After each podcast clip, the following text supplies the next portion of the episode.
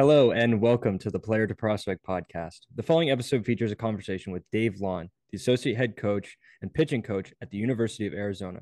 To support the podcast, all follows, ratings, and reviews are appreciated. And now I present to you Dave Lawn. So, my first question that I'm going to lead off to you is when you hear the words the art of pitching, what do you think about? What comes to mind? Well, I think about you know, a left-hander like yourself jamming a right-hander with a belt line fastball or getting them to swing through it and then coming right back with a nice changeup uh, down and away and see that right hand hitter roll it over a nice easy two hopper to the third baseman. Um, hmm. That's that's you know that's kind of the things that come to mind. I I I think too, though, and this gets this has been getting lost is you know just being a pitcher and managing the game, managing your emotions, mm. um, not getting sped up to the point where now you can't execute your pitches.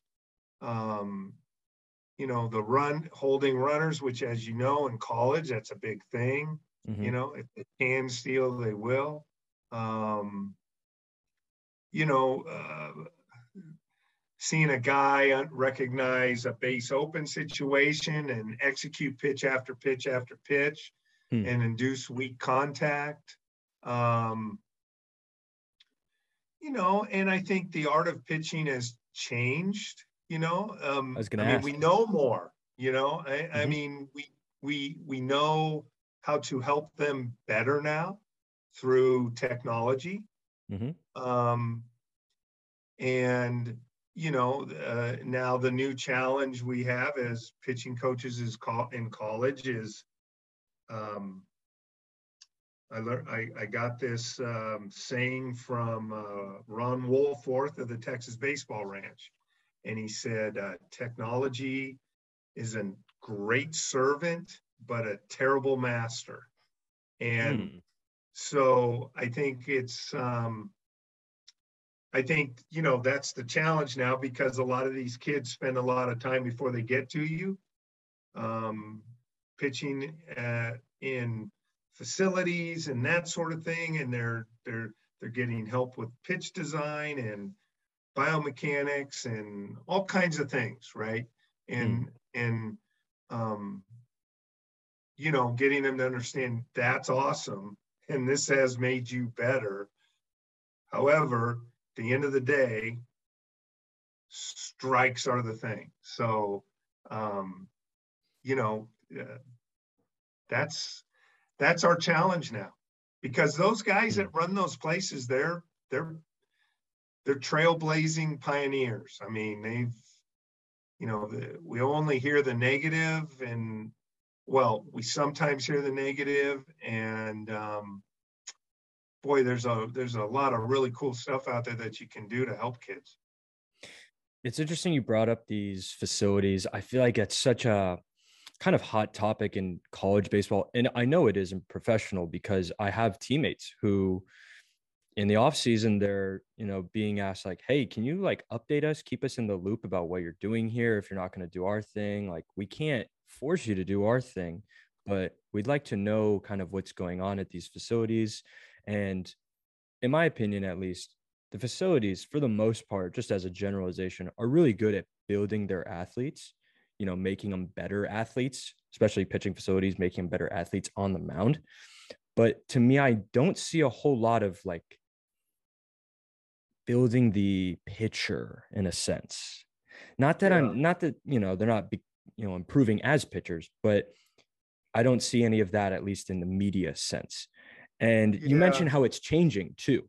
So right. I think the inception of these facilities might have a pretty big impact on how much the art of pitching is changing. Would you say yeah. like that's that might be like one of the bigger sort of influences that, on it? That's yeah, you know, um, our recruiting coordinator Trip Couch loves to say nobody gives a bleep how hard you throw a ball for.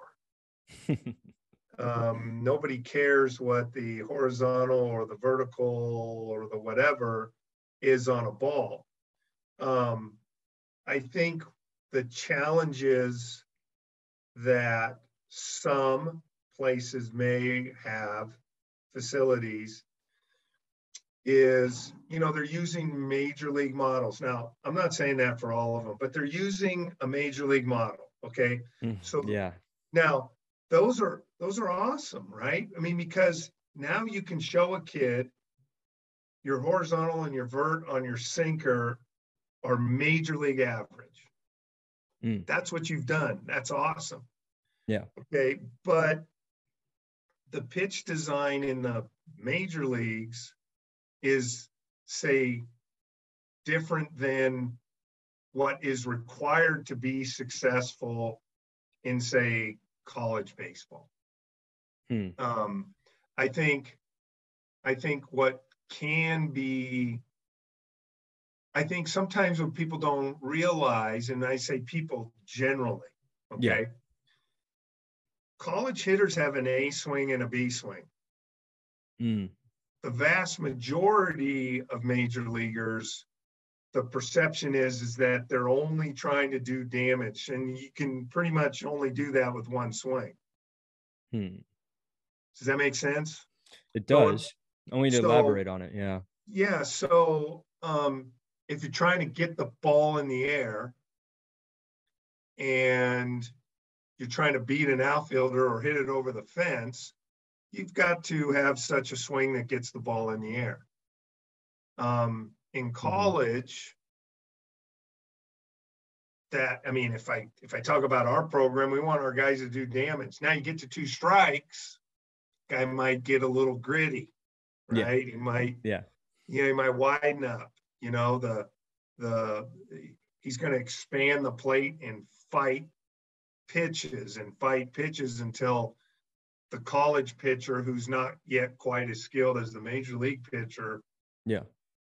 Because a major league pitcher is going to throw six straight sliders reasonably close to the hole in the swing, where college guy might maybe do it once, maybe do it twice, and then give in and it catches too much plate and bang, yeah. right?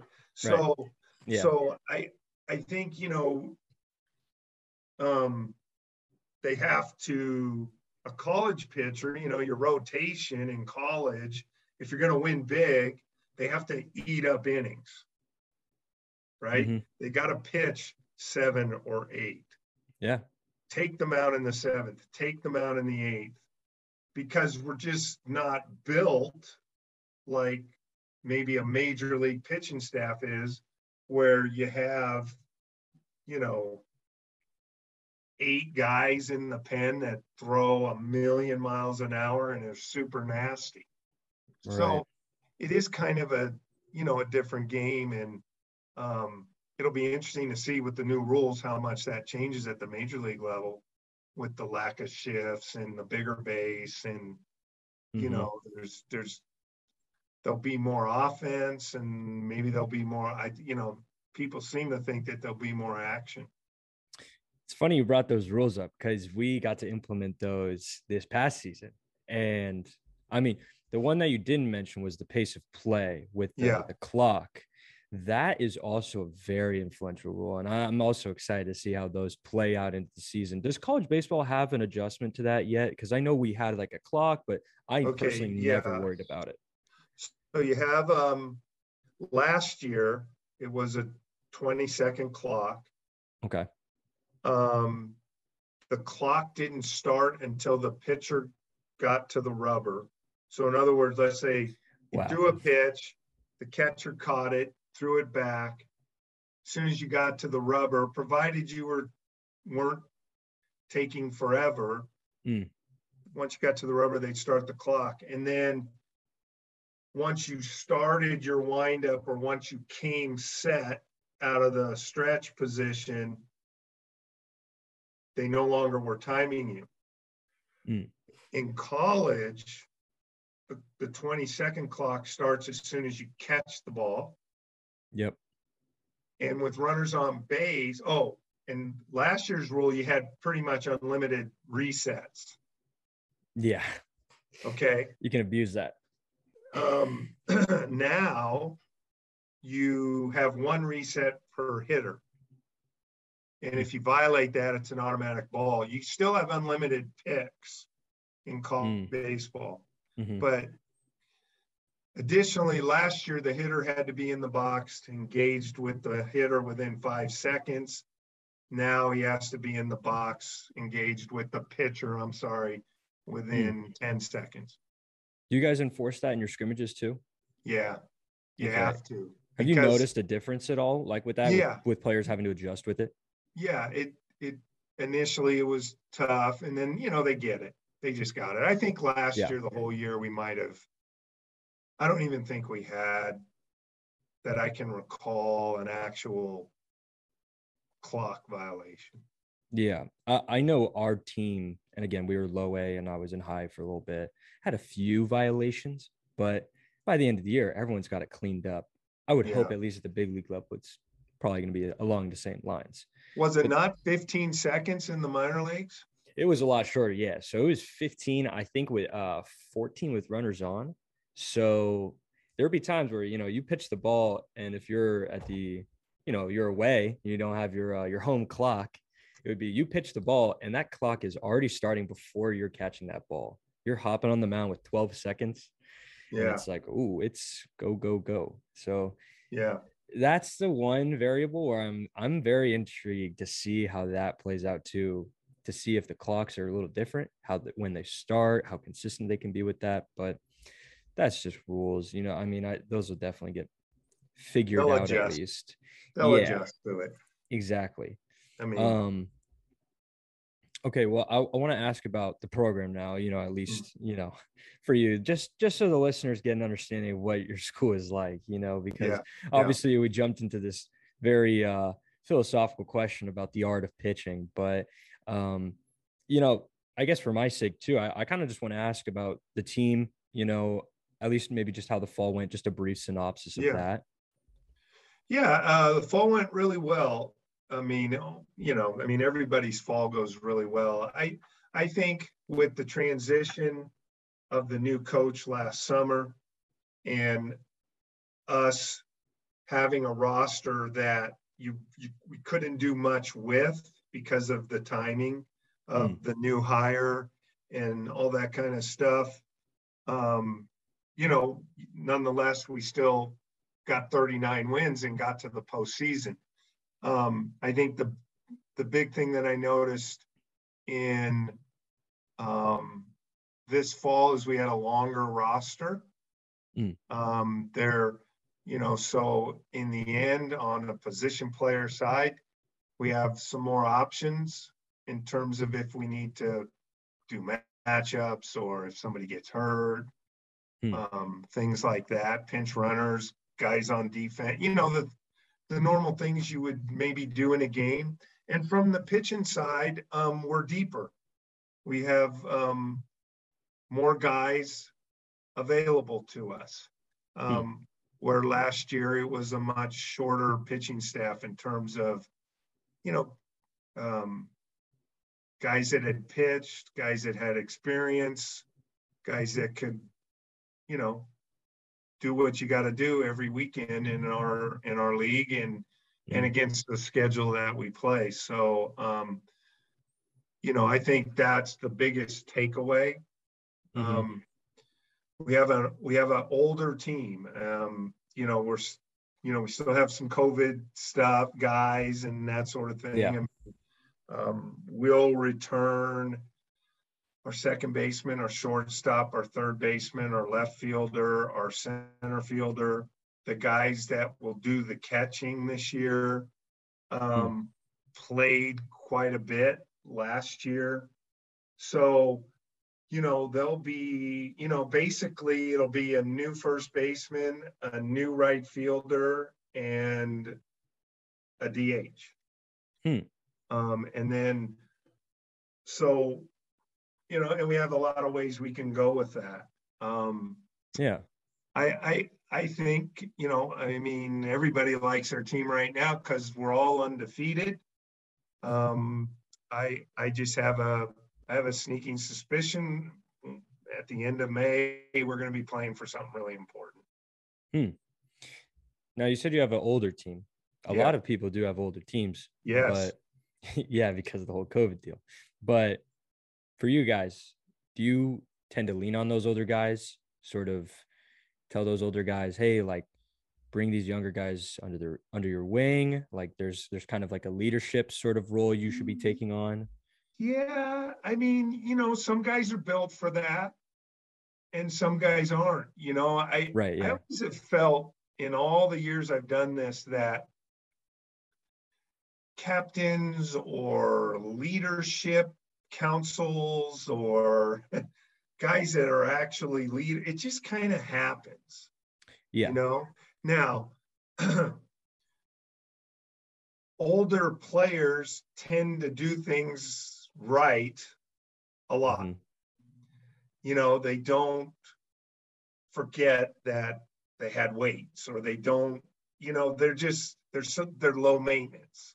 Yeah. And so when you have a group because you know i said we're a pretty old team it's like we're old and we're young and there's mm. not much middle and so i think our older players do a good job with you know doing the right things all the time especially when nobody's watching mm. and being an example yeah. for for how things are done um, i think you know we have between chip trip and myself there's gosh there must be a hundred years of coaching combined of course chip doing 98% of it at the major league and minor league level but nonetheless um, coaching and Trip's been doing it a very long time too.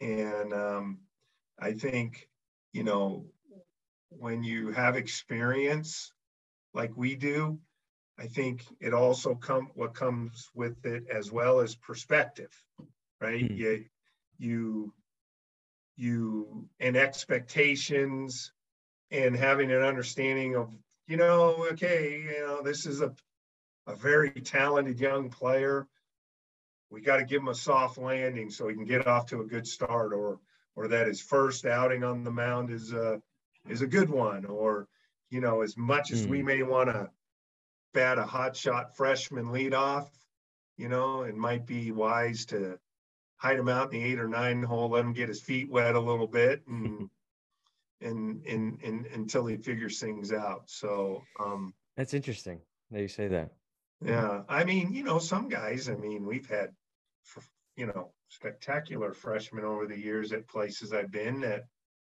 man, there's, we're just this guy's a guy, so you play him. But yeah. I just think you know having that kind of calm and and perspective and you know understanding how this crazy game works and um, you know I, I mean, 30 years ago when we walked the leadoff guy, I, I actually thought we might pitch out of this inning with no runs. Well, the game, that's not going to happen in baseball very often, you know? Yeah. Yeah. So, so, you know, you learn certain things over the years to not get too worried about. I mean, mm.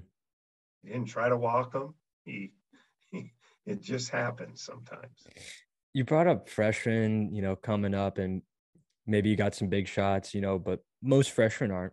The transition from high school to college can be difficult. I would I would assume for most freshmen. I know it was for me. Um, Massive. Yeah. Yeah. So can you talk about um, just how you work with players, maybe pitcher specifically too, who are not doing so hot in the fall in their first fall or even their first yeah. winter leading up to the season? Yeah.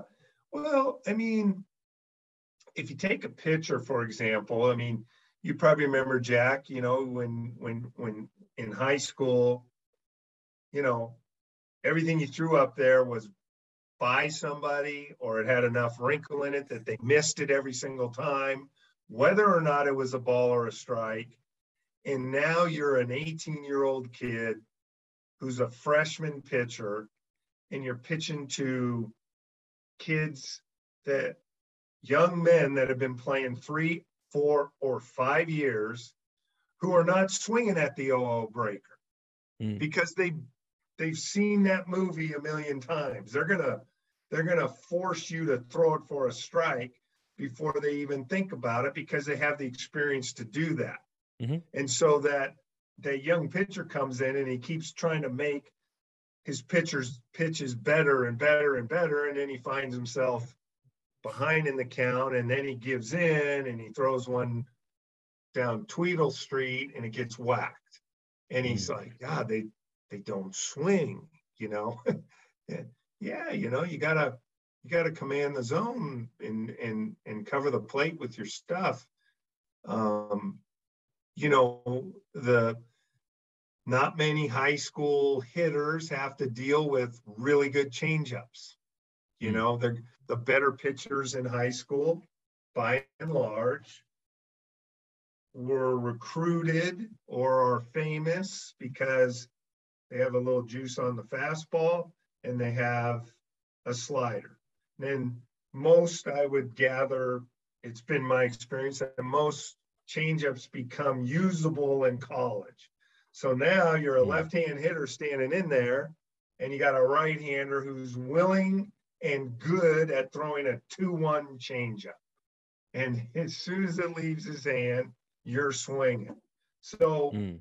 you know, I mean, an 18 year old, you know, you probably played up in high school. Like you'd go and play in the summer and you might have been a 16 year old, but you played 18 year, right? That's a that's a gap. But now you get an 18 year old, he's playing with 23 year olds. He's playing with 22 year olds. Mm-hmm. He's playing with guys that have experience and have been through the wars and have spent four years in a weight room, have hundreds, maybe over a thousand college at bats and summer ball and all that kind of stuff. So they're super experienced. Mm-hmm. And also, you know, now by the same token, we're seeing guys at a younger age hit it harder, farther, throw it harder, with more break, but with a little bit less of having it translate to usable skill hmm. because because they're playing they are playing more games that there's no CIF championship or a league title on the line hmm. in in in other times. That doesn't mean they're not playing helps you get better and there's tons of club organizations and all that kind of stuff that give these kids these opportunities and and and play a lot of baseball and give them good instruction and help them and develop them and all that kind of stuff. Mm-hmm. But at the end of the day, if you lose game four in the JOs up in Peoria, it's not like you went to Newbury Park, right? Oaks Christian. Mar- uh, Marmonte League, though, Newbury's in that same league. Okay, well, there's a mm-hmm. different taste in your mouth after the game when you lose to Newbury Park or you lose to the XYZ Cowboys of who knows where USA. Yeah. There's yeah. a little bit of difference. And mm-hmm. you know, they're they're they're they're just, you know, some would are I mean, I'm sure plenty of people would argue it, but I just think they're playing less games with consequence than than than than ever really. They're That's playing a lot, which helps. Yeah, I mean, it certainly helps in terms of building, you know, your ability to like bring value to a team. But when you don't have that incentive to win, it can certainly change the atmosphere and you know the um what should i call it? The stakes like you're saying you know playing in all these low some, stakes games. Yeah there's i mean there's you know again people would argue i mean and i've been to it the the the World Wood Bat in jupiter mm. th- th- those are knife fights. Mm. you know those are they're getting after it. Yeah. That's why it's so well attended. Not only are there a bunch of great players but there are events out there where it's you know, they're boy, they want to they want to beat each other, and yeah, and so um, I just think you know, high school games have some real consequence. yeah, and, and there's and there's high stakes, you know. That's interesting. You're you're bringing it up though because I feel like um, college, or okay, I'll, I'll rephrase. Um, the the availability, you know, or the the uh, attractiveness of going to a high school game and watching a kid play, I feel like it's kind of going away a little bit, or at least it maybe hasn't. Uh, it's lost in popularity. Maybe is that safe to say? Mm, yeah, I would say generally. I would also say we we try to see as many of kids that we have interest in play high school games. Us personally, it is difficult um, to do that though, because you guys have it is, it season. Is. It's very difficult. It's very difficult. It's yeah. It is. It is what it is. Twenty years ago, we still had um, the VIBL, right up in your neck of the woods. Um, what even is that? I don't even know what that is. That was the Valley Invitational Baseball League. Wow. Well, that might have been even way before you, but gotta say but, I don't know even, what that is. But but you know, with the way high school, you know, the it's rare that your high school coach is also a, a teacher on campus and and mm. then you know you don't you don't have high school situations as much anymore where um you know the oaks christian high school team was also the Oaks Christian summer team, and the Oaks mm. Christian summer team is also the Oaks Christian high school team. So there's yeah. these there's these other things that you know kids may or may not be held accountable for. And hmm. again, mm. I mean, we see plenty of good and bad baseball in all forms, right? And I mean, it just depends on who who you go and see, say in the summer, whether mm. or not if a kid fails to cover first base, they're getting after him or not. Mm. Yeah. Oh man, I I remember failing at that once or twice and learning my lesson. Okay, so yeah. what about what what about once they get to campus? You know, how how do you build that in them? Is it just, you know, the fall is it's all like game scrimmages, we're trying to build that competitive nature? Yeah, I mean, it's I would say it's it's more slided towards personal development and okay. development as a whole. Mm. I mean, I think, um, you know, I think it's always wise with a new player to kind of adopt the three to four week rule, you know, resist the urge to see him throw a bullpen and want to reinvent him. Let him oh, kind of okay. do things the way he's done them. Yeah. Let him hit the way he's hit. Let him field ground balls the way he fields ground balls let him pitch the way he's pitched. And then over time, you know, maybe say, look, I don't know if this is going to work, but I mm-hmm. think I could give you a, a better habit to, re- you know, give you a more powerful habit to replace his current habit. And, mm-hmm. and so in such a way that, you know, you kind of, you're not jamming anything down his throat yeah. you're you're kind of collaborating with them to help them contribute. Mm, yeah. You know because we are trying to really win. I mean we're trying to literally go 56 and out yeah that's the goal. You know and um you know because when I first started, Tuesday games where you'd play the extra guys and you'd throw the bullpen, chop up the game, and do all that. No, you got to win every game now. You got that RPI, and yep, you got all kinds of things. So you said you said falls more on personal development. Now I want to ask, and you said you also uh, wait these uh, three to four week period. Did you always do that, or is that something you kind of had yeah, to adopt and sort of change yeah, in terms of your yeah. approach? I wouldn't say I always did it. I feel like I've been doing it a long time that way, though. Okay. When that kind of started, I, you know, I don't know, but I have always believed that well, put it this way over the course of time, my list of things that I'm unalterable in my thinking has shrunk. Hmm. And what I've come to believe is with pitching, guys move differently.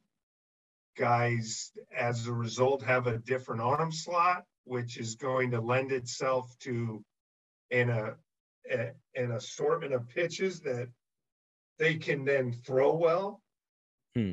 Um, you know, it, it's it's so you gotta. I mean, we recruited them and we saw them, but it's totally different when you're hands on and you're right there with them in the pen. Yeah.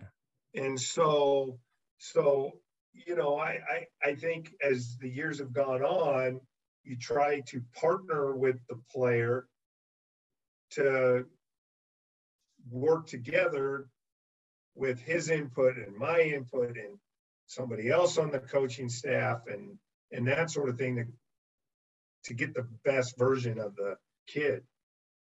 I've heard from other coaches that in recent years, players, specifically the younger ones, like to ask why you're doing something a lot more often. They want to know the reason for why something's going on, which I think is twofold. You know, you can look at that in a negative light and say, they you know they're rebellious or they just you know they they're contrarian in some way but you could look at that in more of a positive light and say they just want to understand you know the you know the true reason behind doing things have yeah. you found that to be you know uh common in your case or has that happened for you and has that I mean, had to influence the way you coach it happened it happened 37 years ago and it probably happened yesterday mm-hmm. and and so to say that they now are different in that regard is I I I wouldn't say that. You know, I I do think that kids are a little more informed.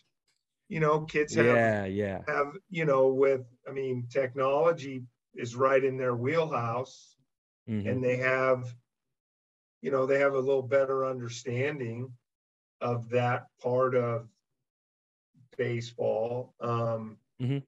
I think you know I, I don't I don't see it as an added challenge or another layer that you got to crack. I think you know I think it you know you in building trust and him feeling like you're really trying to help him be better. Mm. And you know, I mean, it's always been the same for years.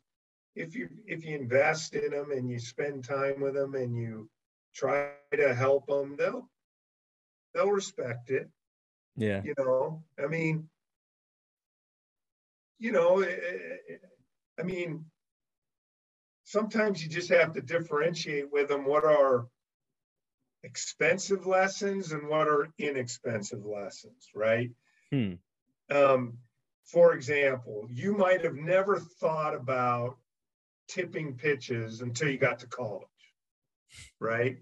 Yeah. Um, and in now that's an expensive lesson that so we have to clean that up mm-hmm. and sometimes that's at the expense of undoing the way they've always done things for since they were eight years old you know yeah. they had the ball in their hand and they would get the grip as they go in, you know, or they're or they're wide open so they can yeah. let the runner at second. See, I mean, yeah, you know, so when you tell them, look, you don't, you know, you got to understand this needs to be clean because it's cleaned up because college teams will take advantage of it, but but this is this requires no skill. This is an hmm. easy fix. And when I tell you that it doesn't just hurt your ERA, it hurts the score of the game, which hurts the other 34 guys that are in uniform that day. Yeah. So, so it's important. Now we'll work with you to fix it.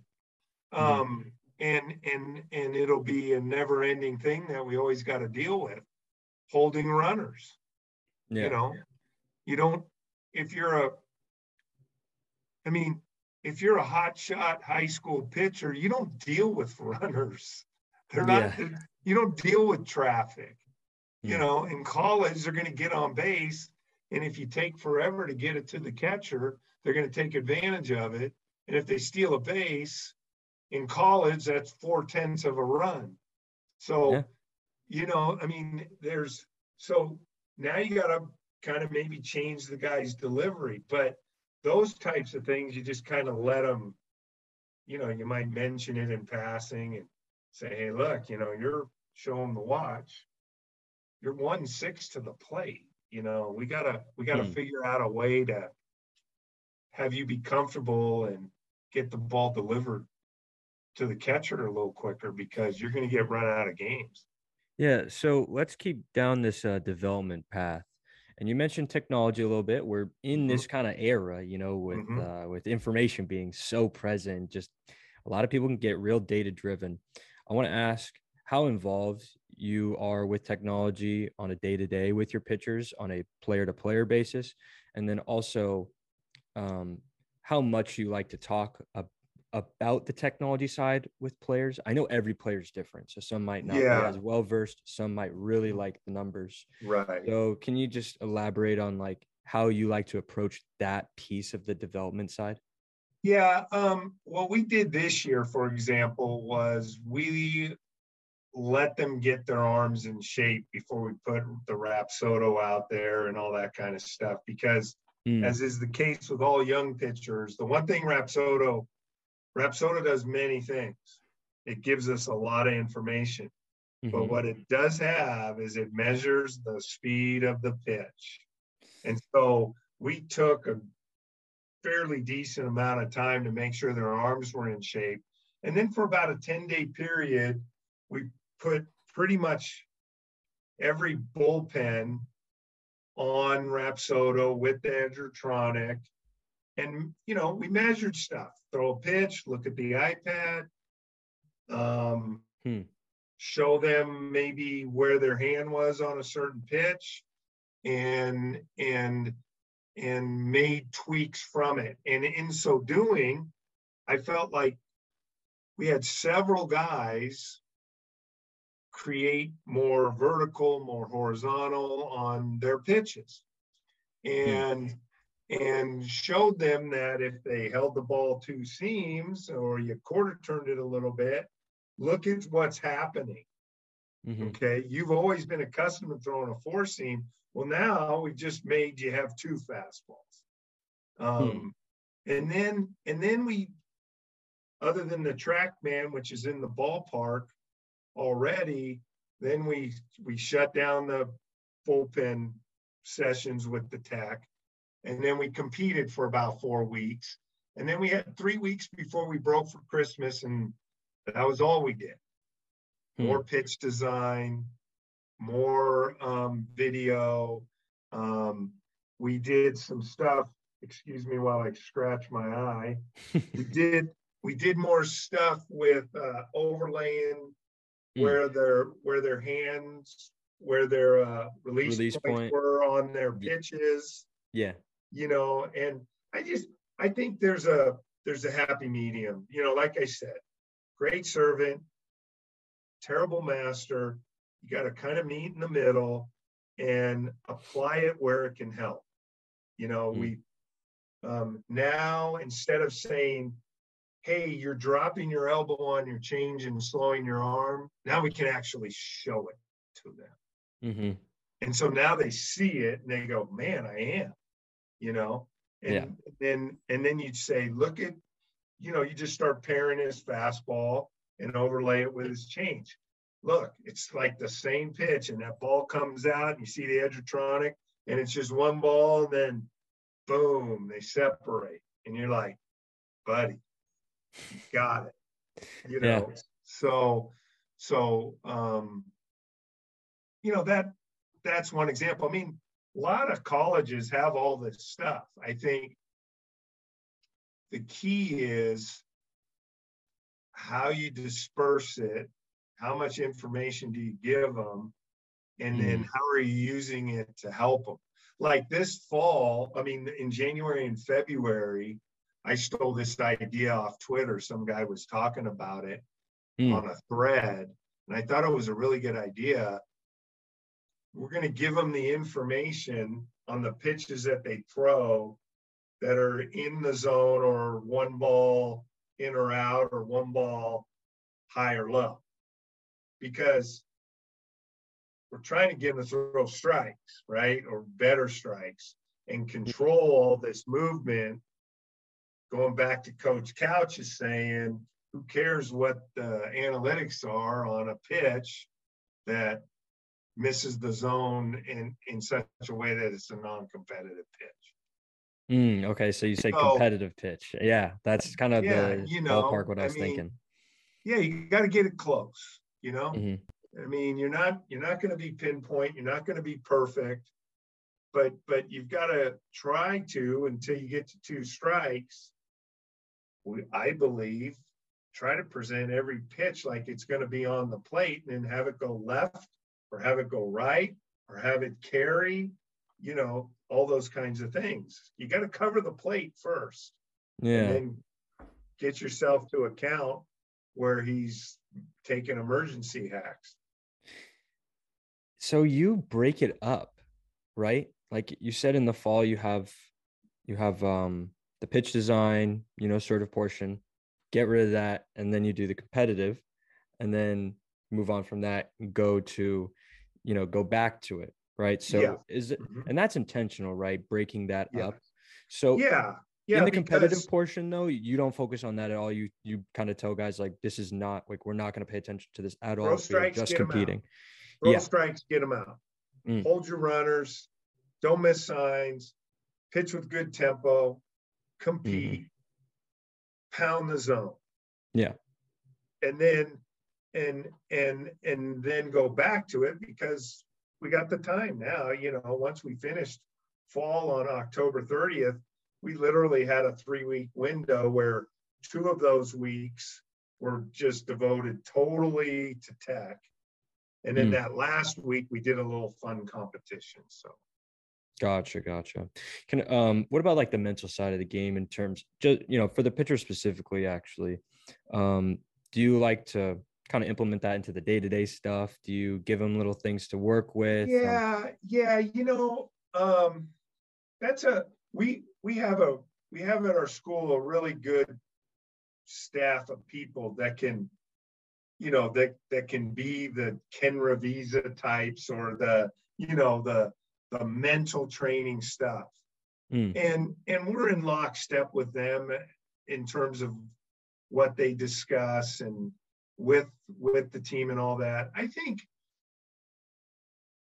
I think an example of how we address, say, the mental game would be a guy on a bullpen and mm-hmm. he just beat himself up every pitch, missed bad, and he's oh body language and this and that. And yeah, and and we'll and we'll say, you know, you can't do that in a bullpen. And the kid might say, well, you know, I've always kind of done that. And I'll go, yeah, but but see, here's the thing. You know you can't do that in a game. So what yeah. you do in a game is you internalize it. And now you become a boiling pot, ready to explode.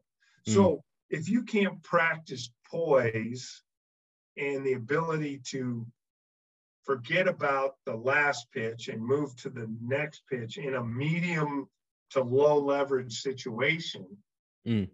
how do you think you're going to flick that switch and and do it in a game where it's different color hat in the other dugout, scoreboard lights, lines, the whole thing. It's right. you know, so if you if you start with that first, simply breathing is, you know, I mean, you know, sometimes I'll say to kid, you know, you're holding your breath. I mean, breathe, yeah. bro. Just breathe. Yeah. You know, find find some way in your pre-pitch where you're getting some kind of breath in to relax yourself. You see the guy, he's like this, and you know, relax. You know, you got to relax. Yeah. And and you know, that's. I'm not saying that's easy. In fact, I would say it's hard, but if you're not going to practice it in catch, mm-hmm. if you're mm-hmm. not going to practice it in short boxes or flat grounds and bullpens, when are you going to practice it? Yeah. And, so, and, and, and, and, you know, coaching them up on body language, telling yeah. them what's acceptable, what's not acceptable, mound presence, pointing yeah. it out. Um, I mean, that's that to me is the mental side as a pitching coach that we deal with. Also, teaching them perspective. You know, you scrape the edges with the first two pitches. It could have been strikes, it could have been ball. Now you're 2 0. Now you got to attack the the hitter, and it's 2 0. You, you threw a fastball. He smashed it. What'd you expect? I mean, I'm not, it's, it happens, you know? So yeah. the, so now what you got to do is get good at throwing a real good 2-0 something. Yeah, yeah. And and so that you can combine it. I mean, the the the worst count for a pitcher is I think it's two one or three one in terms of batting average and mm-hmm. on base and slug. But even then, the odds are still in your favor. Right. As the pitcher. So, yeah. you know. I mean, there's also like an element of learning how to channel that failure and kind of repurpose it as opposed to, you know, letting it get yeah. to you and letting it build up. And, you know, as you can kind of rework it and say like okay yeah first and second no outs. Like this is a great opportunity to really shut it you know get out of a jam and like prove myself you know? It's kind of it's kind of really just how you look at it which i don't think it's a very common thing to do to always look at it you know from a positive sort of perspective but like you said if if you kind of implement that mindset like every day you implement that in your catch play and your bullpens every day then once you get on the mound, it's like clockwork. It's very second nature. So is it that kind of philosophy like the, you know, if we implement this every day, if it's in your nature, then when push comes to shove, you'll be ready. Yeah, yeah, for sure. I mean, to me, pitching at a high level is moving on from whatever happened before and having the the presence of mind mm. to to to just look at this one pitch as its own singular thing. Yeah. You know, when um, when Nate Yeskie was with us in 20 and 21, um, I heard him say something. I, I, I might get this wrong, but he said there's a reason why the rear view mirror is significantly smaller than the windshield. So you know, look at it that way. I mean, that's just hmm. yet another way to articulate yeah how to move on, you know. And right. I think I think sometimes sayings like that and buzzwords and things like that are are are key and, and getting them to understand, you know, if you get wound up and sped up, you're going to lose this delivery that you really like. Mm. Um, you know, you start to bring tension into into your deal, then you're not going to move like you want to move. And then now the ball's not going to do what you want it to do. And then you're not going to get the result that you're hoping for. Want yeah. Yeah. It's, it's pretty funny how much the mental side of it affects the physical side just on a pure mechanics level. It's, it's hilarious. No question. I mean, yeah. bad, bad, but, you know, I had a kid, you know, you know, one of these kids, you know, he's throwing a bullpen. And I said, if I talk to you the way you talk to yourself, you would you would call the police and have me arrested. so why would you, if oh, I wouldn't man. do it to you, why would you do it to yourself? Because it's hmm. not helping you. Yeah. But it, I'll play devil's advocate here maybe he saw some YouTube video of Max Scherzer, you know, going going crazy on the mound, and it's like, oh, he's just yeah. pumping himself up. Yeah, it's mm-hmm. like, okay, but that's his persona, and he's not beating himself up. He's actually, you know, it's like a positive reinforcement for him. Sure. It's like a standard that he's saying, like, this is your standard, like, be up yeah. to these standards. Totally yeah. different. So yeah, it's funny totally how like different. yeah, it's funny like how we're talking about with the information era, how easy it is for younger kids, you know, unfortunately they just they're younger, so they don't always see things clearly and they might kind of misinterpret like a lot of deals like a yeah. lot of a lot of you know people that would be um looked up to or professionals you know quote unquote so that's an interesting part of of the game honestly that i think for you guys it's it really makes it like what you kind of touched on earlier like an extra layer on top of like the coaching sort of aspect yeah yeah, well, and again, you bring up Max Scherzer. I mean, he's not doing it every pitch, though. You know, you just I mean? see it in the highlights. Yeah, you know, yeah. he might, he might, he might air himself out two or three times a game or something like that. Get behind the mound and put the glove over his face, and mm. you know, but but that's Max, you know, and and yeah. and not everybody does it that way. Yeah, he can because it's him. It's him. Yeah. You you brought up uh you said buzzword and I immediately thought of the word culture because everyone, you know, uses that word culture. Um and you who is or who has been at Arizona now for this is your eighth season, it's going yeah. to be. Mm-hmm. So you were here, you know, pre uh new head coach coming in. Yeah. And free chip, right? Free chip. So you know, but you know mm, better than anyone uh, that the head coach is pretty much the definer of the culture for a team. Yeah. Yeah. So, can you just talk about how the culture has sort of changed, shifted a little bit, you know, with the arrival of Chip? Um, or just the style he brings, really. Yeah, I think I don't. It's not. It's not that there's a big difference. Okay. I think there's more similarities than there are differences. All um, you know, if I say the differences, it's going to come off like I'm bashing one guy or another.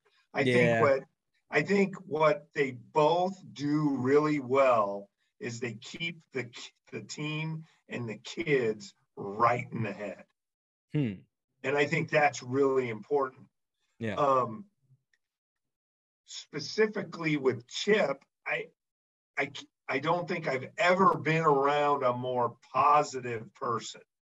Hmm. And and you know, as I spoke to before, that might have something to do with having great perspective. And hmm. because he's he's literally coached or played in a hundred plus games for 30 years. You know, I mean, yeah. the amount of games and knowledge that he's seen is mind boggling mm. in the situations and all those kinds of things. Um, I, he's just so so positive. Mm. and and he's and he's you know he he just doesn't give up on guys and mm. and he keeps trying to see the good in them so that they can keep moving along and and progressing and and um, you know, any anybody I've worked for over all those years, all these years, it, it's been the same way.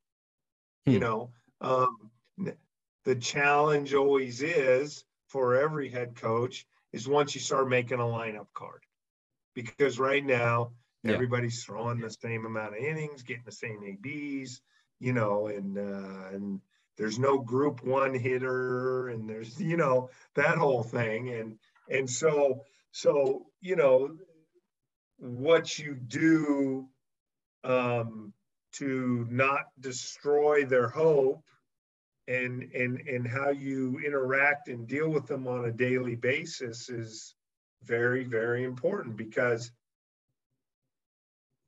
at a point during our season, there's going to be a group of pitchers, for example, that all they do is throw bullpens mm-hmm. or throw in the in the Wednesday sim game or whatever it is, right? Right. Well, you you, you have to treat it important and you have to tell them it's important. And yeah. and because there's only so many innings and so many at bats to go around. So I think how you how you deal with that and how you approach it and the importance you play on it and how present you are while it's happening. Mm-hmm. And you know, we um, we've all seen situations where it's just like, oh God, we got to do this, and you know, and I, I just it's not really in me to approach it that way because you know you're here, you're on the team, we're gonna coach our asses off for you, and, and and as best we can. Now, if you're not playing and we're doing our part and you're dragging your blanket around, number one, you're not getting any better. And number two, you're just kind of showing your hand. If you're mm. attacking these opportunities with enthusiasm and and with the intent of getting better and and and seeing the bigger picture, you mm-hmm. know, it, it's uh, um, then then those guys always get better and they end up helping you. You know, those guys that are working hard when they're not getting the playing time, they've got to be getting catching your eye a little bit more too. Hundred percent. Right? Because because that's no something question. that just isn't talked about really, or you don't really see it until you're in it, and you might be one of those guys where you're not in the day one lineup and you have you're you haven't been in the lineup for three weeks. And it's like okay when's my opportunity going to come? And it's like oh it'll come. And when it does you better be ready you know yeah, so well yeah i mean in our first year here back in 16 um and that was a really good team. We got to the championship game of the yeah. college world series and we had a kid um, who uh, his was kyle lewis he literally never played for 20 games. Mm. But every time Jay would get the hitters together, he was there and he was listening. Mm. And then all of a sudden he started playing. And then he started start and then he couldn't get him out of the lineup.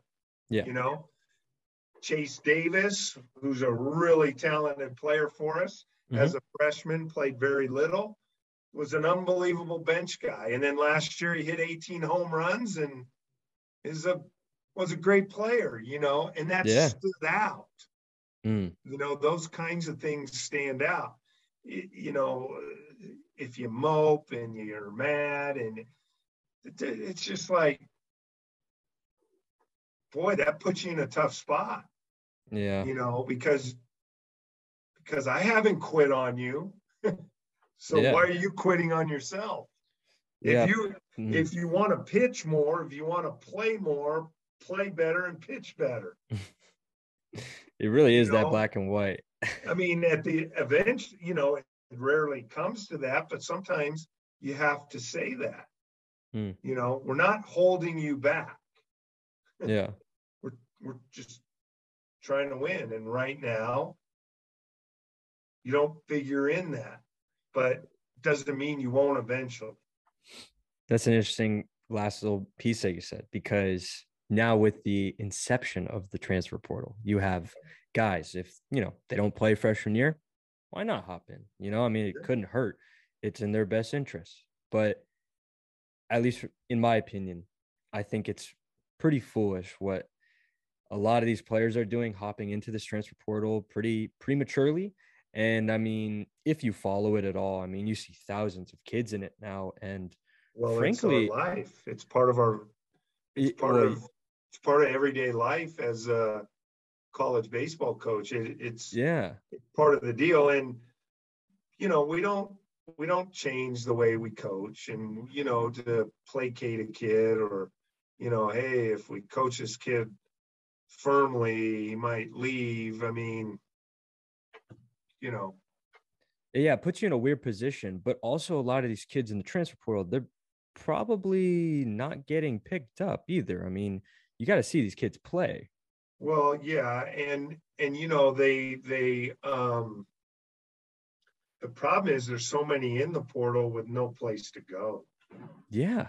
You know, wild. it's not like, you know, you're the you're the kid who threw four and a third at a school, but you're 95. Well, I mean, if they didn't want you, we don't want you, you know. I mean, yeah, we, we we find ourselves with respect to the portal trying to be as deliberate as possible and making sure that because because we did pick up a few uh, last summer, but the criteria was you you would have had to been a contributor where you were before, and and and that we're not taking you on um, potential. You know, I mean, yeah, because you know you're you're we're looking for guys who've done it. Mm-hmm. You know, when it comes to that, and you know, good good players generally aren't leaving their schools. Now there yeah. are always certain situations, right? But sure. but um but generally speaking, um, you know, um, the the percentage of guys that can come out of the portal, I think we'll find um, aren't as impactful as we think they are. You know, if you just go hmm. off them. I mean, I think the two pitchers that we got through the portal are going to be major contributors. Um, but but that's there's so many guys. I mean, they can't all jump to another place and bam, you're in the starting lineup hitting third, or bam, you're the Friday, Saturday, Sunday starter or the closer. I mean, yeah, um, it's know. funny though because you can go to JUCO, and that might be the case. I mean, I know I, I did it, but I did it because I was hurt, so that's a whole other separate situation. Yeah. But even then, it's like you've got to be better off going to junior college at this point. And I don't know what to what degree you like to recruit junior college players, but at least junior college players have some sort of stats to go off of, right? Yeah. No, I mean, we're just, you know, the portal, NIL, this, that, and the other. At the end of the day, we feel pretty confident we're going to find eight to 10 good players each year that are going to help the next year's team. And, mm. and, and there's so many good players out there, you know, mm. and they, they can't all go to some places. We just, you know, I, I, I, we don't spend too much time on thinking about all that, to be honest, you know. But I do worry that there's all these kids that if they did maybe just hung in there and and were patient with their development that hmm. probably would have worked out. And see, there's also the issue, at least my perceived issue that I'm seeing is it affects the high school kids to some degree as well. Yeah. Uh, because they might come in, you know, assuming like, oh, okay, there's like six other kids in my class. It's not a big class, but oh, wait, we just got six more from the transfer portal. It's like, okay, well, now I'm the third string guy. Now I'm I'm not the backup. I'm the third string guy. Yeah. the fourth string guy. It's like, oh my gosh. So I kind of want to ask about recruiting high school players too for you guys specifically because obviously now there's so many different ways to gauge them and not only with you know the eye test but also with technology and you said you like to implement technology to your current players not necessarily asking about specific guys but in terms of when you're out on the recruiting trails or when you're evaluating players who could potentially be players at University of Arizona, how much does technology play into that sort of evaluation? Well, um, I mean, they, for example, like on the pitching side, yeah, they do have radar guns now that give you spin. Hmm. And I think that's pretty valuable because you might see an undersized, still growing young lefty that's 82, 83, and he's a sophomore, but he's boy, he's throwing his fastball and it's the velo's a little light, but the spin is good. Or maybe mm. he's really throwing a hammer curveball that has maybe good spin rate. Um, mm you know, so much of this stuff is available on the internet now, you know, in terms of the information that's put into a kid's profile at whatever organization it may be. Mm-hmm. Um, but the extent to which I still think the vast majority of people are evaluating talent the way they always have. You know, mm-hmm. um, the eye test, the stopwatch, um, um, performance, competitiveness, um, you know, all that kind of stuff.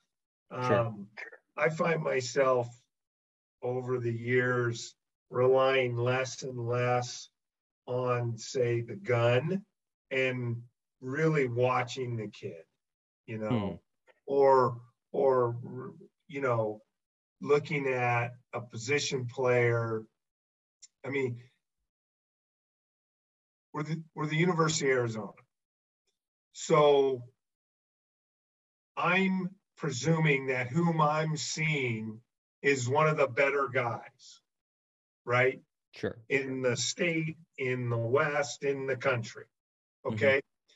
So that's why I'm there. And when I go to see this player, and let's say he's a shortstop, I expect him to be a good player. Moves well. If it hits his glove, he catches it. When he puts it in his hand, he throws a strike.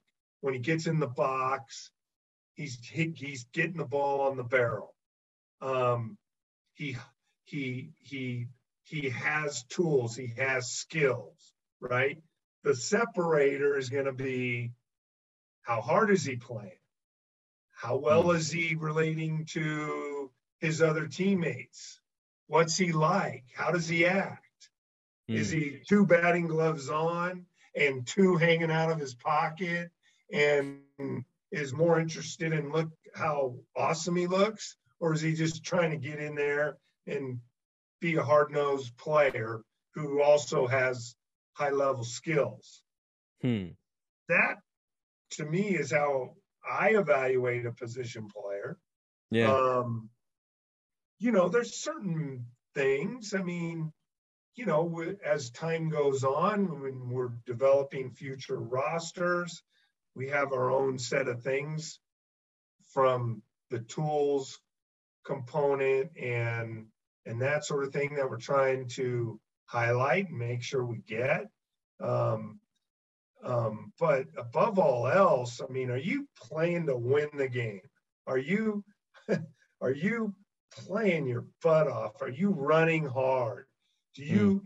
do you get on and off the field? And I'm not talking sprinting like a maniac on and off, but are you getting on and off the field? You know, are how yeah. how, how, are you reacting to a bad call?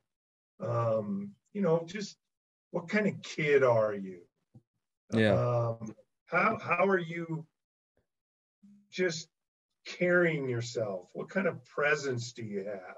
Yeah. Um, and then you know you get into school and you know, what kind of student are you? I mean, I'm a big believer in a, you don't underachieve in the classroom and then magically overachieve on the field. Doesn't work. It's rare. Way. It's rare. Just never works that way. Mm. You know, um, when you when the game's over and your parents are meeting you outside the gate and you're walking to the, you know, how are you interacting with your parents? Mm. Um, it just we're watching everything. Mm-hmm. And I would presume everybody else is probably doing the same. You mentioned the look of a player. Do you think, or at least, okay, in my experience, the way I get better at, you know, enhancing my look, right, is generally just by watching games, watching people at the high level, see how they do it, and then just emulating it. Yeah. That's pretty much the only way you can get better at that if you're, you know, some 14 year old, right, who doesn't know the first thing about body language. Yeah, there's there's no question. Um I mean, but but the ones that are, regardless of their age or whatever, that stick out, there's a kid that we're involved with right now. Okay. Mm-hmm who's a good player, right? He matches up with all the other good players we may or may not be involved with in his class. And and he gets hits and he makes plays. But I'll be a son of a gun every time a ball's hit to an infielder and an infielder picks it up and throws it over to first base. He's he's he's backing up from his right field position. You don't see that a lot. Hmm. You know, we had Donta' Williams play for oh, us yeah. here. You Good know Donta'. Player. Yeah. And I remember when we were recruiting him, I went to go watch him play. And it just so happened he wasn't in the lineup. Mm. Okay. So I still I hang out, I watch the game. And he went and got every foul ball. Now every foul ball. I mean, it uh, it seemed like it. I mean, if it was hooked into the corner in play, he was out of the dugout going to get it. If it went over the backstop, he went and got it. I mean, I fell in love with that kid. Yeah. Just off of that. Now he had all the other stuff. Good arm, could run, run the ball down in the outfield, hit. Yeah. And then, you know, he had his growing pains as a young player in college.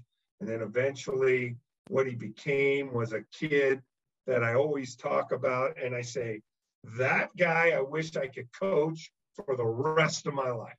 I mean, mm. he he was that kind of kid and that kind of player. And it all started for me. We may have already we our minds may have been already made up by then. I don't know. But I was sold on him when he was doing something that is pretty uncommon. Hmm. You don't see that. You yeah. see, you know, um, you know, the pitcher's got to go get it or something like this. This guy was doing something to help his team win a game, and he wasn't even playing. Interesting. You know what else is something that's very, you know, not uncommon, but something maybe you don't see a whole lot is a kid who's on the cell phone with you and just blows you away by the way he carries himself. And I'm only saying that because every one of my peers who I've ever talked to about that time in high school when you have to talk to college coaches, just how nervous you get. Mm-hmm. I mean, you guys have to know that we are oh, nervous yeah. on the oh, other oh, yeah. end of the line. I yeah, mean, no. yeah, yeah, what's the objective there? Because obviously you know that that's how we're feeling, but it's like, what are you what are you looking for from a kid, you know, on the end there end of the line?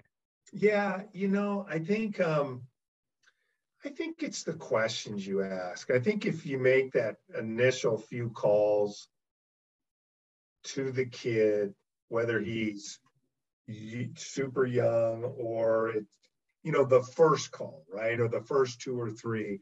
I think, I think if you, you know, show an interest, you know, the tendency or the instinct is you go right in, right? University of Arizona. Yeah. And we got this, and our uniforms are sweet, and we got sweet shoes, and we got sweet da da da da. And you just start talking about all this stuff. Sure. I think the way you disarm the kid and get him to relax is you just start asking him questions about himself.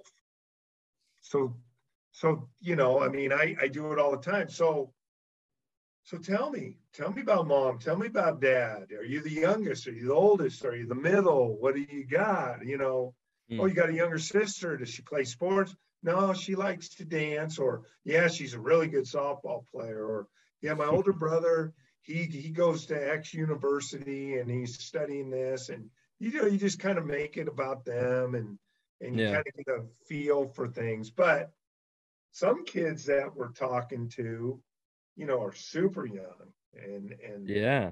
And so I always try to make sure the ones that are young, young, that you know, you're, hey, you know, can you have your parents on this call? You know, sure, so, sure you know, because you want somebody there. Um, I mean, sometimes you know it, it can if if you don't handle it right, kind of feel a little creepy. I mean, because you're talking to this kid who's playing on the freshman team of his Bart of his freshman year. Yeah. And, you know, and he doesn't have anything in common with me, you know. it's not like we're going to talk about similar things, but what we do have similar is sports and baseball. baseball. Yeah. And and so you know you just you you just kind of try to make it the call about them, not about you know at least the initial calls. If you're not trying to sell them. Yeah, that, has to be a newer thing. I, I can't remember, it at least when I was in high school, that anyone who was like super young was making phone calls. And I thought I was on the early end. I was, I mean, it had to be freshman year, the first couple, not to toot my own horn, but it, it's still early. But that's crazy. Yeah, that, it's very early. Oh man, yeah, yeah. Is that one of the? That's got to be like one of the bigger differences, right? It's just how early you kind of have to start. Yeah, yeah. I mean, you got to make some contact, and and um, you know, you got to go through a third party, and mm. you know, and and you know, if you miss their call, then they got to call you back, and you can't return their call, and you can't text them, and yeah, and you know, so many families don't know the rules, and um, but I mean, I think at the end of the day, it's it's the ease in which you handle the situation and mm. and and the call, you know, and you know, other than making it about themselves, the other thing, you know, with the younger guy, you try okay, so what is your time frame? I mean, I want to respect how you want to do this. Yeah. You know, um, if you're not ready, that's fine. This is just an initial call. This isn't something where we're, you know, trying to speed your process up. We want to re- respect what your process is and what your family hmm. is thinking they want to do. And but I think more than anything is you you know you're basically now recruiting eighth, ninth, tenth, eleventh, twelfth junior college players in portal. Yeah. That's, and if you're not actively, say, talking to, say, eighth graders, you're you've you've got to start at some point digging in on that group and that age group to because then when you do get a chance to go see them you know you you you you, you want to start developing a list at the very least mm you mentioned rules. You said the word rules, and it kind of sparked the idea of the new rule or a very new rule that just came into play about uh, changing the title of the volunteer coach and how they're going to become a full position. I think is is like the proper way to say it. So yeah. So basically, the title of volunteer has been removed. Yeah. And so in in so doing, it's now universities are given, basically, it's given the option to pay that third assistant mm-hmm. or not. But there's no such thing as a volunteer. Mm. Um, you're either on the staff or you're not on the staff. And how much you get paid and to what extent each university is willing to fund and support it is up to each individual university. Okay, so with with the removal of the volunteer title, I would still expect you're allowed to add someone, you know, to the staff, hopefully who can kind of fulfill that role. Yes. In a sense. So yeah. so uh, just in your eyes, where do you think most people are going to go with that new position where they're kind of like an unofficial volunteer assistant in terms of you know the type of coach that they're looking for well that just depends. I mean it could it could be uh, somebody who has you know is skilled at a specific position mm. or um i mean everybody has to recruit and be good at it. Sure. Okay? So um, I think it just depends on what the head coach's area of expertise is in respect to a position and hmm. what he coaches, and then the rest of the staff. I don't, I don't see it becoming, you know, oh, it's always going to be a hitting coach, or it's always going to be a pitching coach, or it's yeah. always going to be a recruiter. Um, Mm. You know, nowadays, as I said before, this wide range of ages that we're now evaluating and making contact with, um, you know, it's all hands on deck. Everybody's involved. Now, mm. somebody's coordinating it. Yeah. Kind of charge of it. And then you, you know, you got your flow chart. But, um, you know, and to what extent every school will end up doing it, I don't know. Hmm. I don't. I don't know. That's interesting. I've definitely heard some some schools, some coaches on or off camera, kind of lean towards the yeah, we need someone to help with the pitching staff because there's only one coach, you know, for 20 guys. Yeah. Yeah. Yeah. And, I mean, I could see I could see that being a strategy for sure. Yeah. I mean, I, am curious because you've worked with pitchers. I mean, your yeah. whole career. Has that ever been uh, an issue for you having to work with a full staff where you're essentially the not the only guy, maybe, but the head guy, the the one who's making the decisions? No, but what we've always been very fortunate over the last recent years is to have um, either a undergraduate coach help me, mm. and that would be somebody who has a year of eligibility is no longer playing and you know like maybe he signed professionally signed after his junior year he he doesn't have eligibility, but he still has a year of school left. So he might have mm. signed after three years. There's a there's you know within the rules where you have a a guy he comes back, he finishes his degree, and he helps coach. Mm. And then and then you know the roles of um, undergraduate managers, you know, um, they or graduate managers, I should say, they can't coach, but they can assist the mm-hmm. pitching coach with you know setup and certain things and and you know they can be a catch partner when you have an odd guy mm. um mm. you know that that that might be throwing that day and and and all kinds of things i i i would you know i, know how we're going to go and i know what we're going to do um but I could see exactly what you said. You might have two guys doing the pitching, you know. Mm-hmm. I mean, it's it's kind of like in football where they have a run game coordinator and a oh, passing yeah. game coordinator, right? I, I I could see that. But yeah. for for the bulk of my time as a pitching coach, it's always been just me. Interesting. Yeah. Uh, because obviously I've played with the idea of coaching. So, but the thought of that uh, to me, it's it's a little bit, um, I don't want to say burdening, but it seems like a tall task.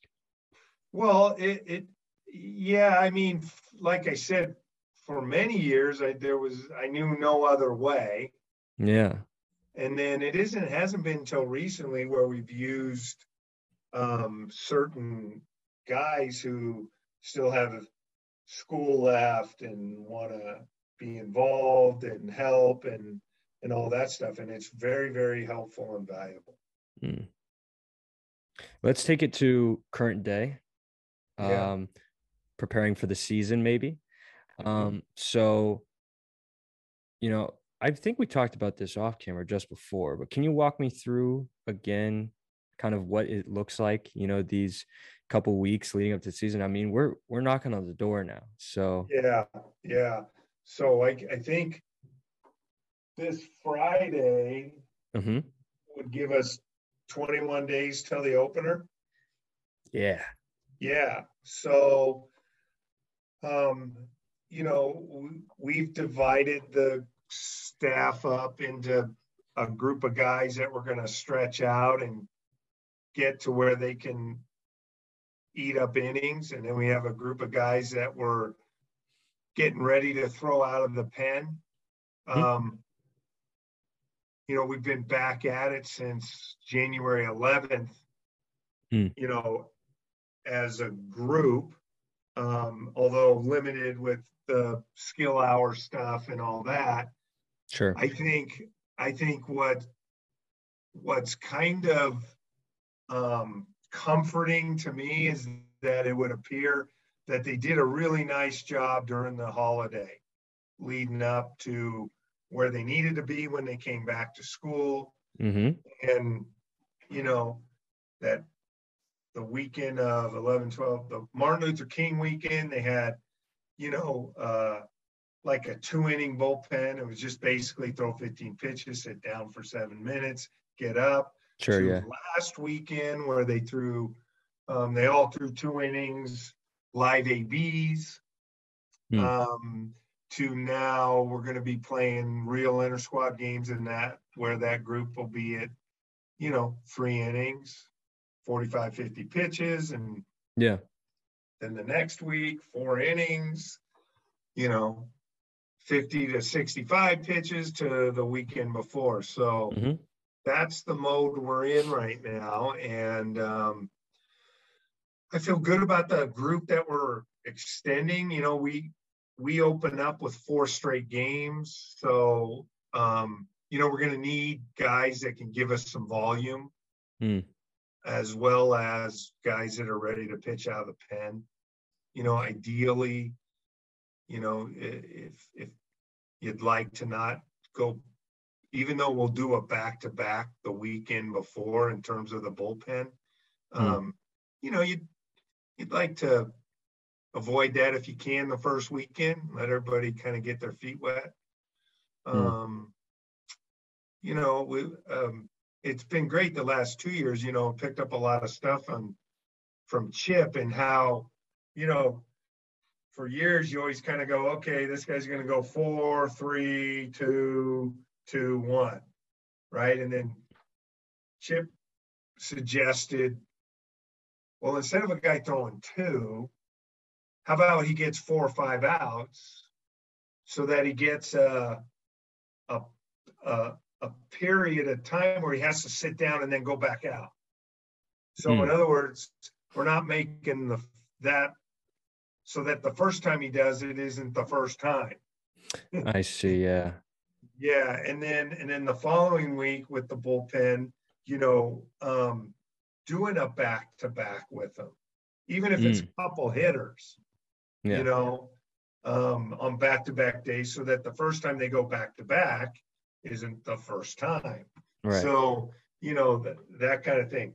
In terms of stretching out the starters, I mean, there's no rocket scientist to that. You gotta got to stretch them out. Yeah. What about preparing for games like week to week? Um, is there a preparation protocol that you guys follow? Maybe even once you get into conference uh, and you know, like kind of the teams and the styles that you might be facing on a weekend series? Well, I mean, you know, we, you know, we have the video and the synergy and the TruMedia and all that, and you watch it and you, mm-hmm. you develop from it a scouting report. Um, you know, there's always going to be a team that does some goofy trick stuff that you want to make your team aware of. Right. Um, but I mean, literally, the season, my day is in thirds. It's okay.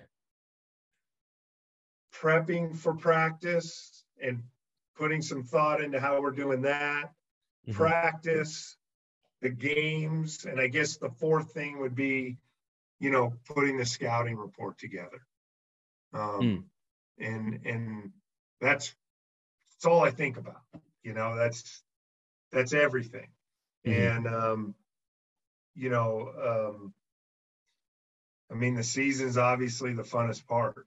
You know, the planning of the week in terms of the throwing schedules and the daily yep. practice plan and and making sure you're covering things and then the games and then and then you know the the practice plan.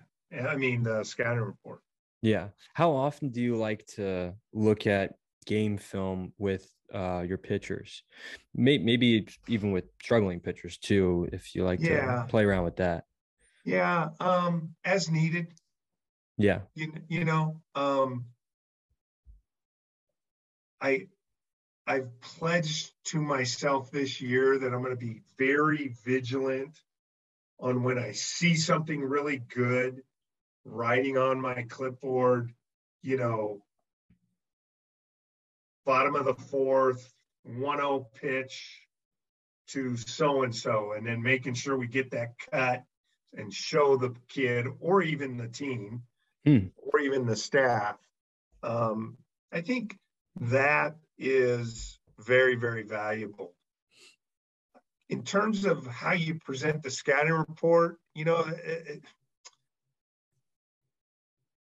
I, it's hard to, I think it's an individual by individual basis.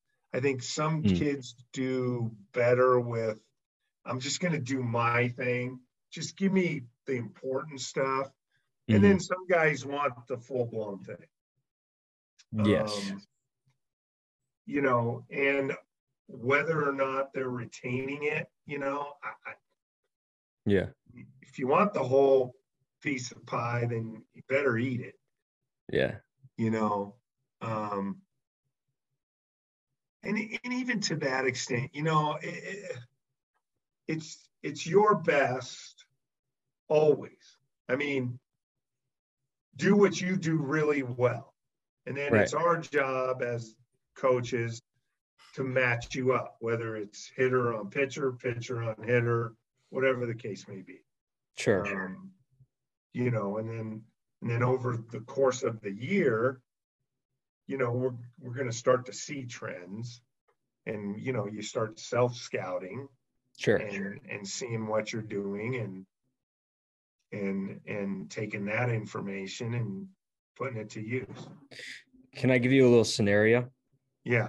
So you have a pitcher, um, started off pretty well. Maybe first, maybe he's a starter. You know, first couple starts pretty solid. He's looking exactly how he did leading up to the season. He's very consistent. Starts to fall off after a few starts, and you start to say, okay, why? Mm-hmm. What's what's like the protocol there? What are you looking at? You know, or are you just you know just going in talking to him?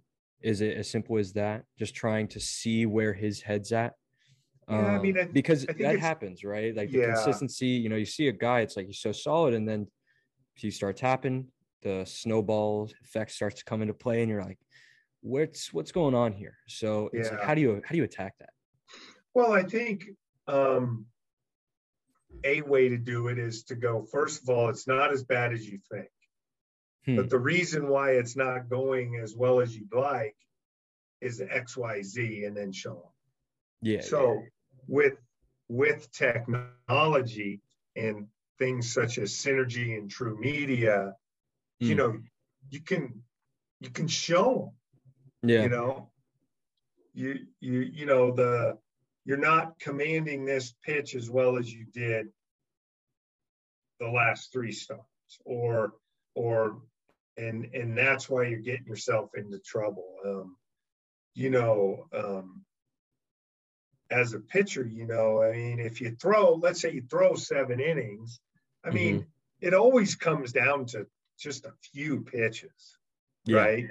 And the problem with young players is they think like, you know, the world is ending, and it really isn't. You're not as, you know, you're not as bad or you're not going as bad as you think you are. You just need to clean mm-hmm. up things. Right. You know, remember after that third really good start in a row, I made the comment to you about how, say, your catch play was getting a little sloppy. Mm. And sometimes that's all it takes to get off, get out of whack. Yeah. Or you all of a sudden tried to change something. And, and, um, yeah, I mean, I think it's all the things that you think it is. You know, sometimes kids struggle a little bit because, you know, we had a kid going pretty well and then he developed a, bad blister, pitched mm. through it, but it took one of his key pitches away for some time. And then it took a while to get back, and then he got it back, and then he was rolling. You know, interesting. And and so now you got to give him you know some some ways to look at it okay you don't have this pitch but yeah. these are the pitches you have And so maybe now, maybe that was your best pitch. Now you got to pitch with your second, third, and fourth best pitch. Well, this is how you can do that.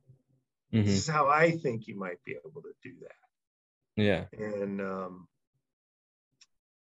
you know, eh, I mean, there's, I mean, I know when I pitched, you know, you get these, you go, you get on a run, and then, and then all of a sudden you have a, a clunker or two in there, and then some self doubt creeps in. I mean, that's what it really is, mm. you know.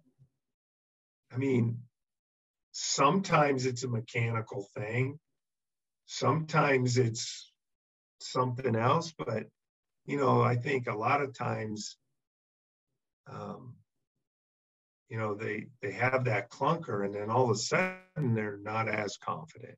Yeah, yeah between the ears, right? Sure yeah. That's where I say there's a reason why the rear view mirror is significantly smaller than the than the than the than the front windshield.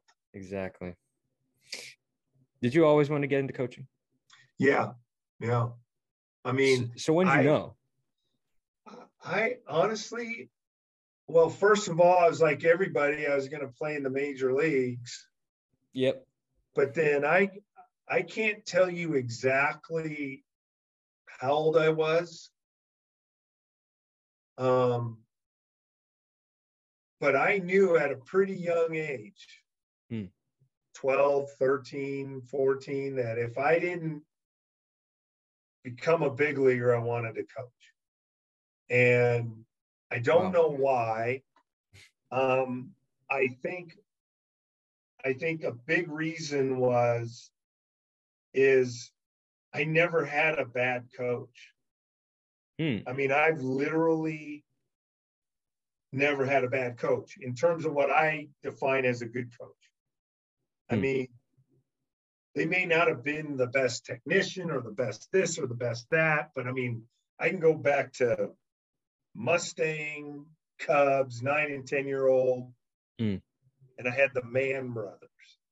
And what I remember about them is they put up and still played and didn't give up on a young jerk, nine, 10 year old who threw temper tantrums when it didn't go my way. And then when I played Bronco, I played for a guy named Mr. Wilson and and man, we had fun. I mean, it was so fun. Yeah. And then when I played pony ball, I played for Mr. McDonald and we had fun and there was a little edge to them. And so now, hmm. you know, it's like we weren't just trying to win games, we are trying to destroy people, but do it right, you yeah. know. And then I played for a legendary high school coach, Larry Carico, hmm. from the from the San Francisco Bay Area. El Cerrito High School. I mean, we had winter ball. We had, I mean, when we had seven, I mean, we were always doing baseball. Now, we all back then, you know, I played football and mm. I hmm. played baseball. And when we played that Friday night game, the next day we had a doubleheader somewhere playing baseball, you know, yeah. and and then and and you know, we had batting cages and pitching machines when nobody did, you know, and we played a 60 game legion schedule. And it and it, mm. and it mm. was the it was the whole high school would do that. And it was an extension of the high school season. And and then I went to play for another Hall of Fame coach, Tom Purse at Laney College in Oakland. And mm. and and Jeez. man, did I learn about grit and toughness. And mm. I hmm. mean, getting worked like you've never worked before, never having days off. If yeah. it was a rainy day, we would just get destroyed in the wrestling room doing stuff that, you know, burpees and wall sits, and then got to run a got to run around Lake Merritt in downtown Oakland in 25 minutes. And if you didn't make it, you had to do it again. And and we won and we kicked butt. And then I got to play for um, Al Ferrer at UC Santa Barbara. And I learned a lot about like, I was, you know, he was super organized mm. and, and like practices, bam, bam, bam. And we were good. And I got to play for Mike Gillespie in mm. the in the summer in the in the Alaska League for two summers. And when I wasn't pitching, I was standing as close to him as I could so that I could learn because as even at that age, I knew of his reputation, you know, because yeah. he was a he was a really great junior college coach at College of the Canyons. And and then, you know, my my first job in coaching was for my high school coach who mm. went to a junior college and you know i learned i mean i was finishing my degree had a 500 paper chronicle route was in charge of the field in charge of the pitching in charge of recruiting and you know what a whoa you know it's like damn damn like and and then I went two years as a GA when they had GAs for Gary Powers at Nevada. Uh, yeah, and I learned about recruiting there. I mean, this is when guys like me could go recruiting, and the first time, you know, he literally handed me his credit card. He said, "Go to the to the Reno airport, rent a car. You need to drive to LA and go down there for 10 days and find us some players. And I had no idea what I was doing. I had oh my gosh, all the questionnaires and and and high school coach forms because you did everything by mail then. You know, who are your best players? And they fill out. And I had these massive binders. I got in the car. I drove to LA. I was there for 10 days. And I, I mean, somehow I figured it out, you know? And wow like just literally got thrown, got welded into the cockpit. Yeah. With no parachute. And we ended up getting some pretty good players and you know, getting on the phone, no cell phone, no cell phones. You know, you're on the pay phone and and you're paying, you know, the hotel phone bill with the credit card and you know, I to this day I can still remember him saying, you better make sure you save every receipt and and and and then after two years there at 26 years old i got to be the pitching coach at the university of california berkeley for bob milano mm. and you know i'm in the pac 10 at 26 running the yeah. pitching staff recruiting doing all that stuff and then after 10 years there i got to coach with Mike Gillespie and and do that. And then I had a there was a six year period where um, I was the head baseball coach at uh, Servite High School, and mm-hmm. then athletic director at JSerra, and then start got back into college with Jay at Nevada again, and here I am. But yeah. I just, I mean, there's just nothing. I don't know anything else. I don't try to know anything else. Mm-hmm. Um, I, I, I watch baseball games on TV. I, I, you know, I, I, I wish I could still get a paper that had box scores. Um, you know, they just, I'm just, I'm an old new school baseball guy. I mean, I just, it's all it's all I ever wanted to do. Oh, you Literally. were born for this. I, I, I don't know.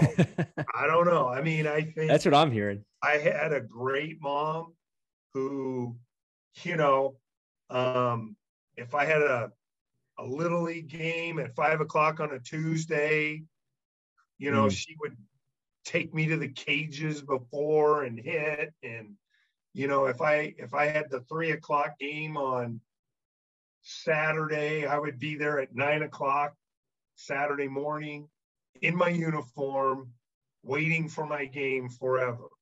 and um, wow, I, I I I don't know. I mean, I, I can't explain it.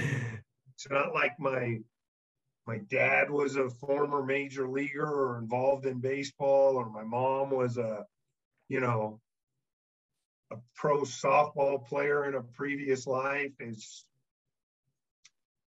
I don't know. I was a good player. I wasn't a great player. I was a good player.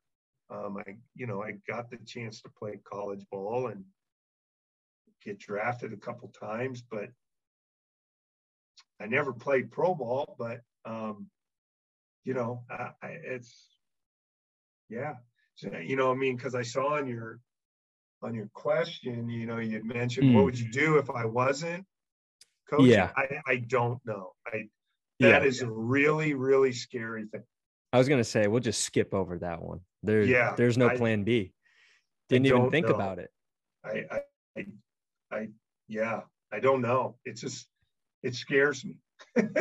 Well, okay. So since now, I mean, like that, I've gotten the full picture. That the listeners have gotten the full picture. If you could go back in time, I mean, there's got to be something you'd tell your younger self, you know, to kind of maybe maybe not steer you in a different direction, but steer you in the right direction. You know, like just like a little chunk of information that you yeah, would be like, oh, that would have been nice to know, I, you know? I, yeah. I think it'd have been nice to know when I started getting into coaches that football coaches make so much money. Maybe I'd tried to be a football coach. Uh, yeah. Because, you know, because us baseball coaches, and don't don't get me wrong, I'm I'm more than happy with where I'm at and what I'm doing. Don't mess I'm with it, right? Don't mess with it. I, I I I don't know. I mean, um, nothing else has ever interested me. Hmm. You know, it's not like I wanted to be a dolphin trainer or you know, I don't know. I I I, I mean I wish I, man, I, I, don't know, maybe get better grades. I, don't know. I mean, I did. Eh, we can all get better grades, right? yeah, I mean, I don't know. Uh, I mean, uh. I just, man, I mean, I, and when I say I've never had a bad coach, I really mean. I'm not paying homage to somebody or patting somebody on the back. I mean, for yeah. some reason I was able to get the good out of every experience I've had. Well, I mean, that's an interesting sentence that you that you bring up because I mean, I would say you're probably in the minority, but then again, maybe it's just the way you looked at it. You know, I mean, yeah. Who knows what the coaches really thought? I mean, to a degree, but you know, it's kind of more just about like what can you get out of them. You know, even if you don't have the best experience, it's like how can I how can I learn from it? You know? Mm-hmm. So, um, but I, yeah, it's very interesting that you said it because it seems like you had all these role models that kind of just kept building and building and building. And you're like, oh, well, yeah, this is in my blood. It's like second nature at this point.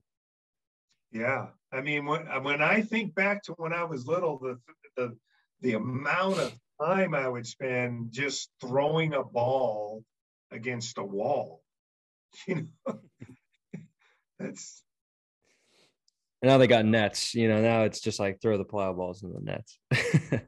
well, yes, they do. Um, I want to. Might have actually been a really awesome pitcher had I had all this stuff now. oh man, I th- even I think about that too. Like growing up, thinking like, yeah, oh man, the world it would it's it's so different already. Like ten years or whatever, you know, from you know 2000 and what six, seven, eight to ten or to 20 it's like oh my gosh yeah it's changing so much yeah you did say though that you're you're happy here. You said off camera too don't mess with happy. Yeah, that, that was mess with happy man. yeah that was a great little like sentence that you said. Yeah, i'm not gonna i'm not gonna forget that but now i have to ask so you know what do you like about arizona? What is what is it about arizona that you like? You mean the school?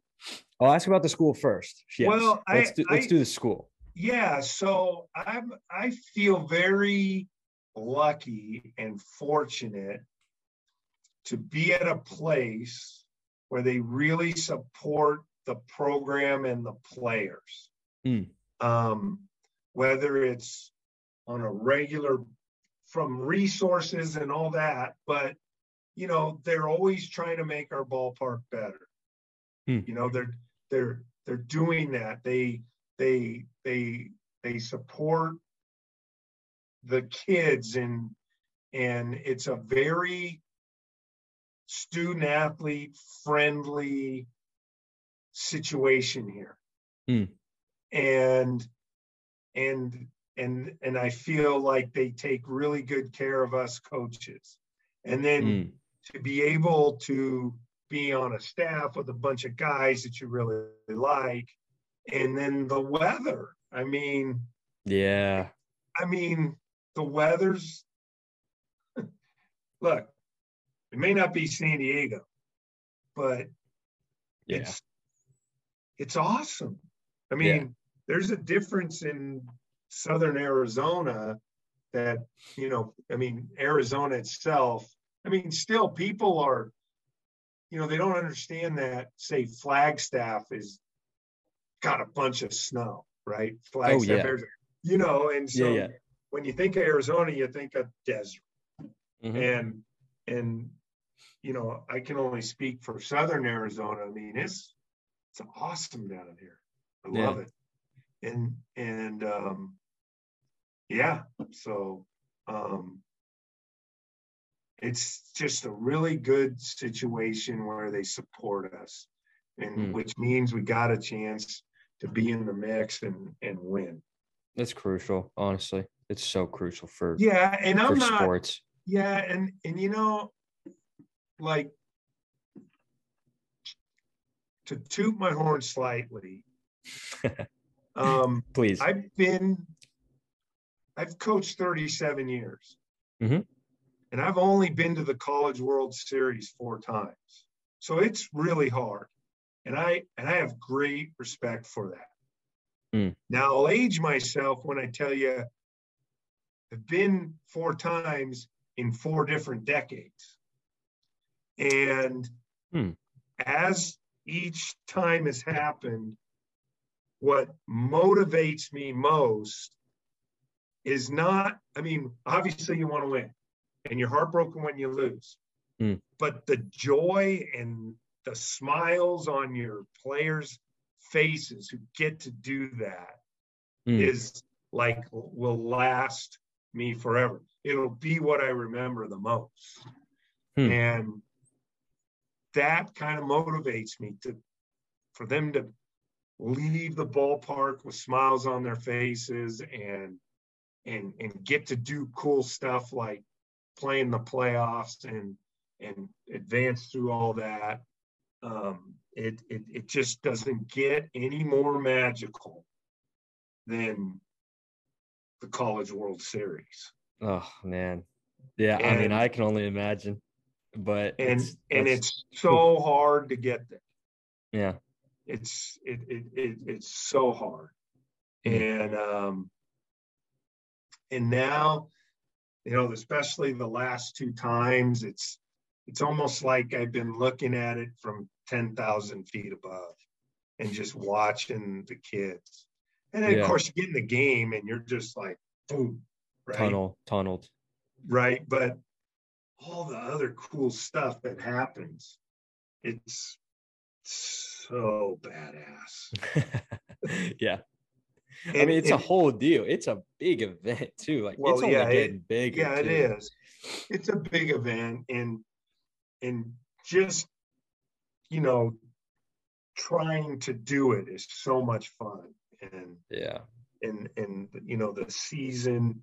You know, I mean, I I love the fall. I love going out and recruiting and trying to find players, but I really love the season. Yeah, it's, it's a whole new gear. It's a whole new gear. It's just so cool. And, yeah. You know, and it's so yeah. Um, I want to ask now about the program specifically, just if there's anything you can kind of give like maybe like a tidbit, something that you really appreciate about your program. um, that maybe a lot of people don't really know about when they hear University of Arizona, or it just doesn't really get advertised a whole lot? Yeah, well, I mean, it's a blue blood in college baseball.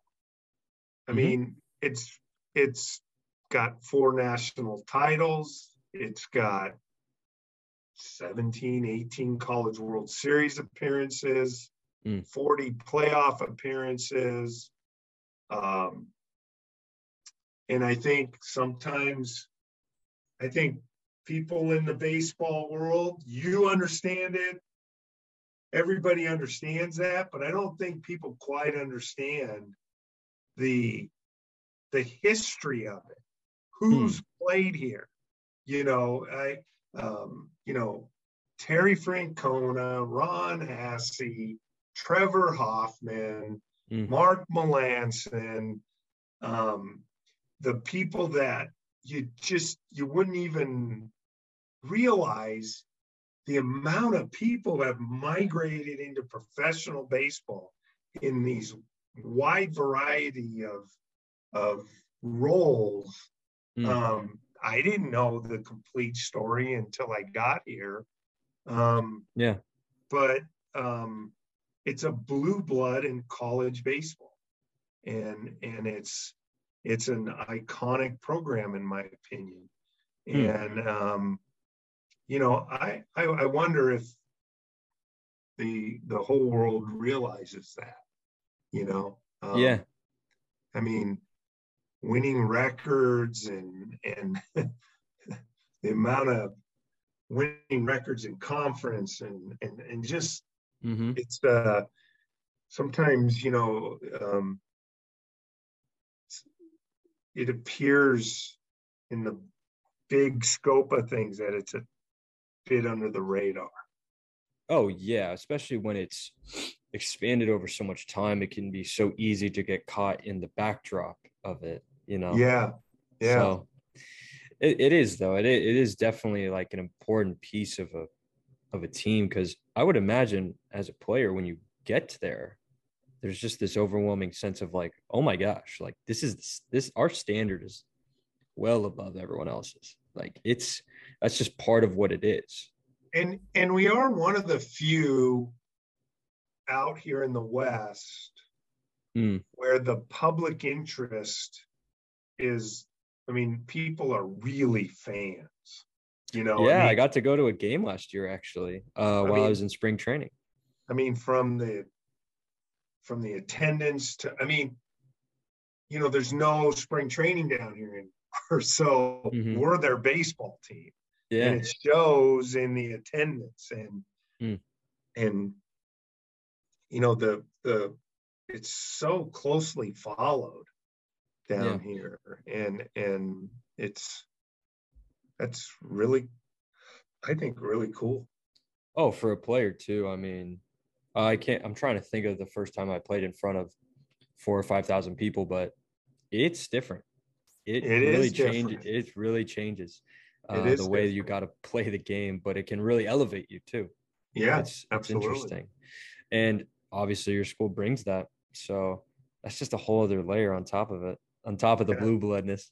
Yeah, blue blood, because that's, that's the basketball kind of uh, tie-in, right? It, yeah, well, I think between, yeah. I mean, I think, you know, we have, you know, our football team's headed in a really good upward trend, and mm. we've got some of the other sports that are doing this, but you know, mm-hmm. in over the course of time, baseball, softball, and basketball have been, I mean, well, Arizona softball is the iconic softball program. I mean, right, yeah, that, that is the program. Now, you know, as the interest has grown and more teams are, you know, now it's just, it's a little different.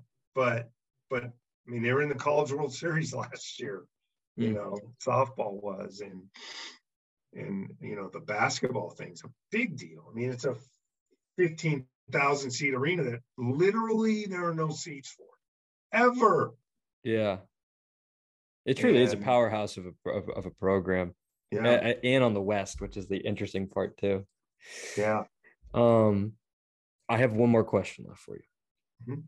It's about the recruiting trails. Uh, mm-hmm. I want to just, you know, I'm sure you've got plenty of stories, but if you have just one you maybe want to share about potential recruiting visit or a trip that you had to go take, you've already mentioned, you know, one that was pretty crazy.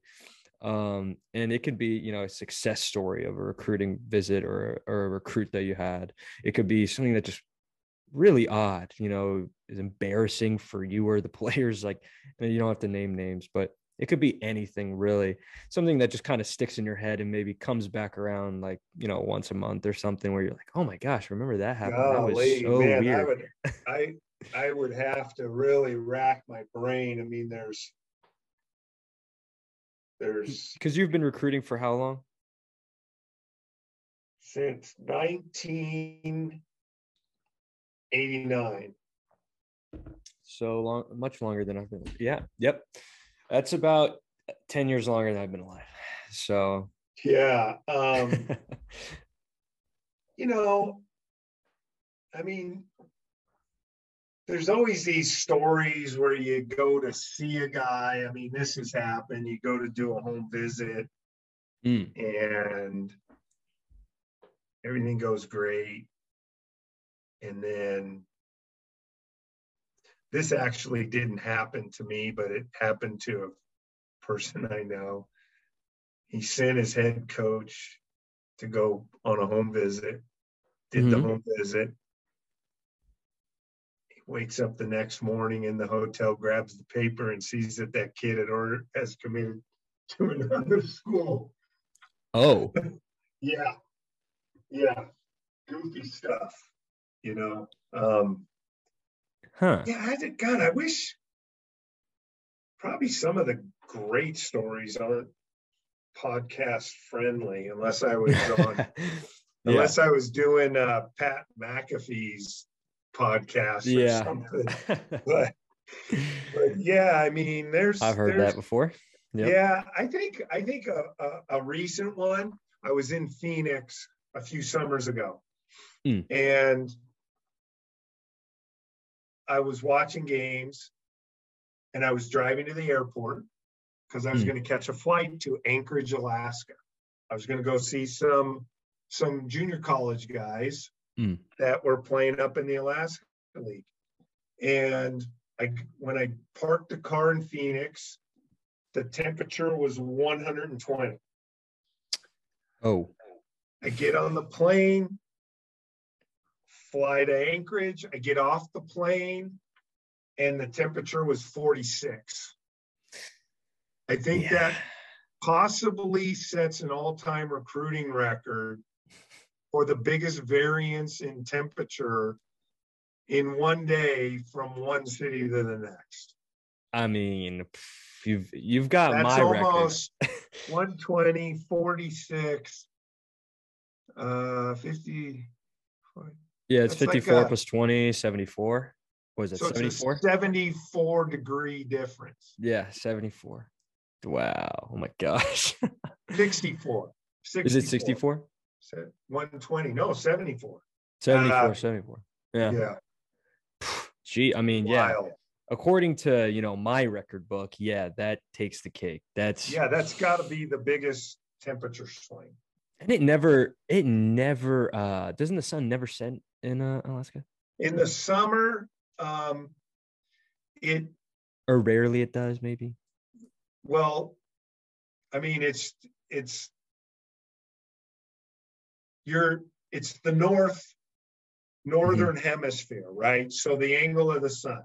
So mm-hmm. the southern hemisphere, it's opposite. So, for example, why why we are talking about this, I don't know. But anyways, it's like it's complete different, say in Australia than it is here, right? Yeah, yeah. In the summer in Alaska, they get about 20 plus hours of daylight.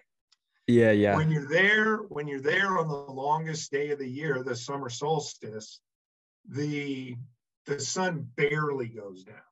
Yeah. So it, it's almost like sunset for seven straight hours as it works its way along the horizon, then it pops mm, back up.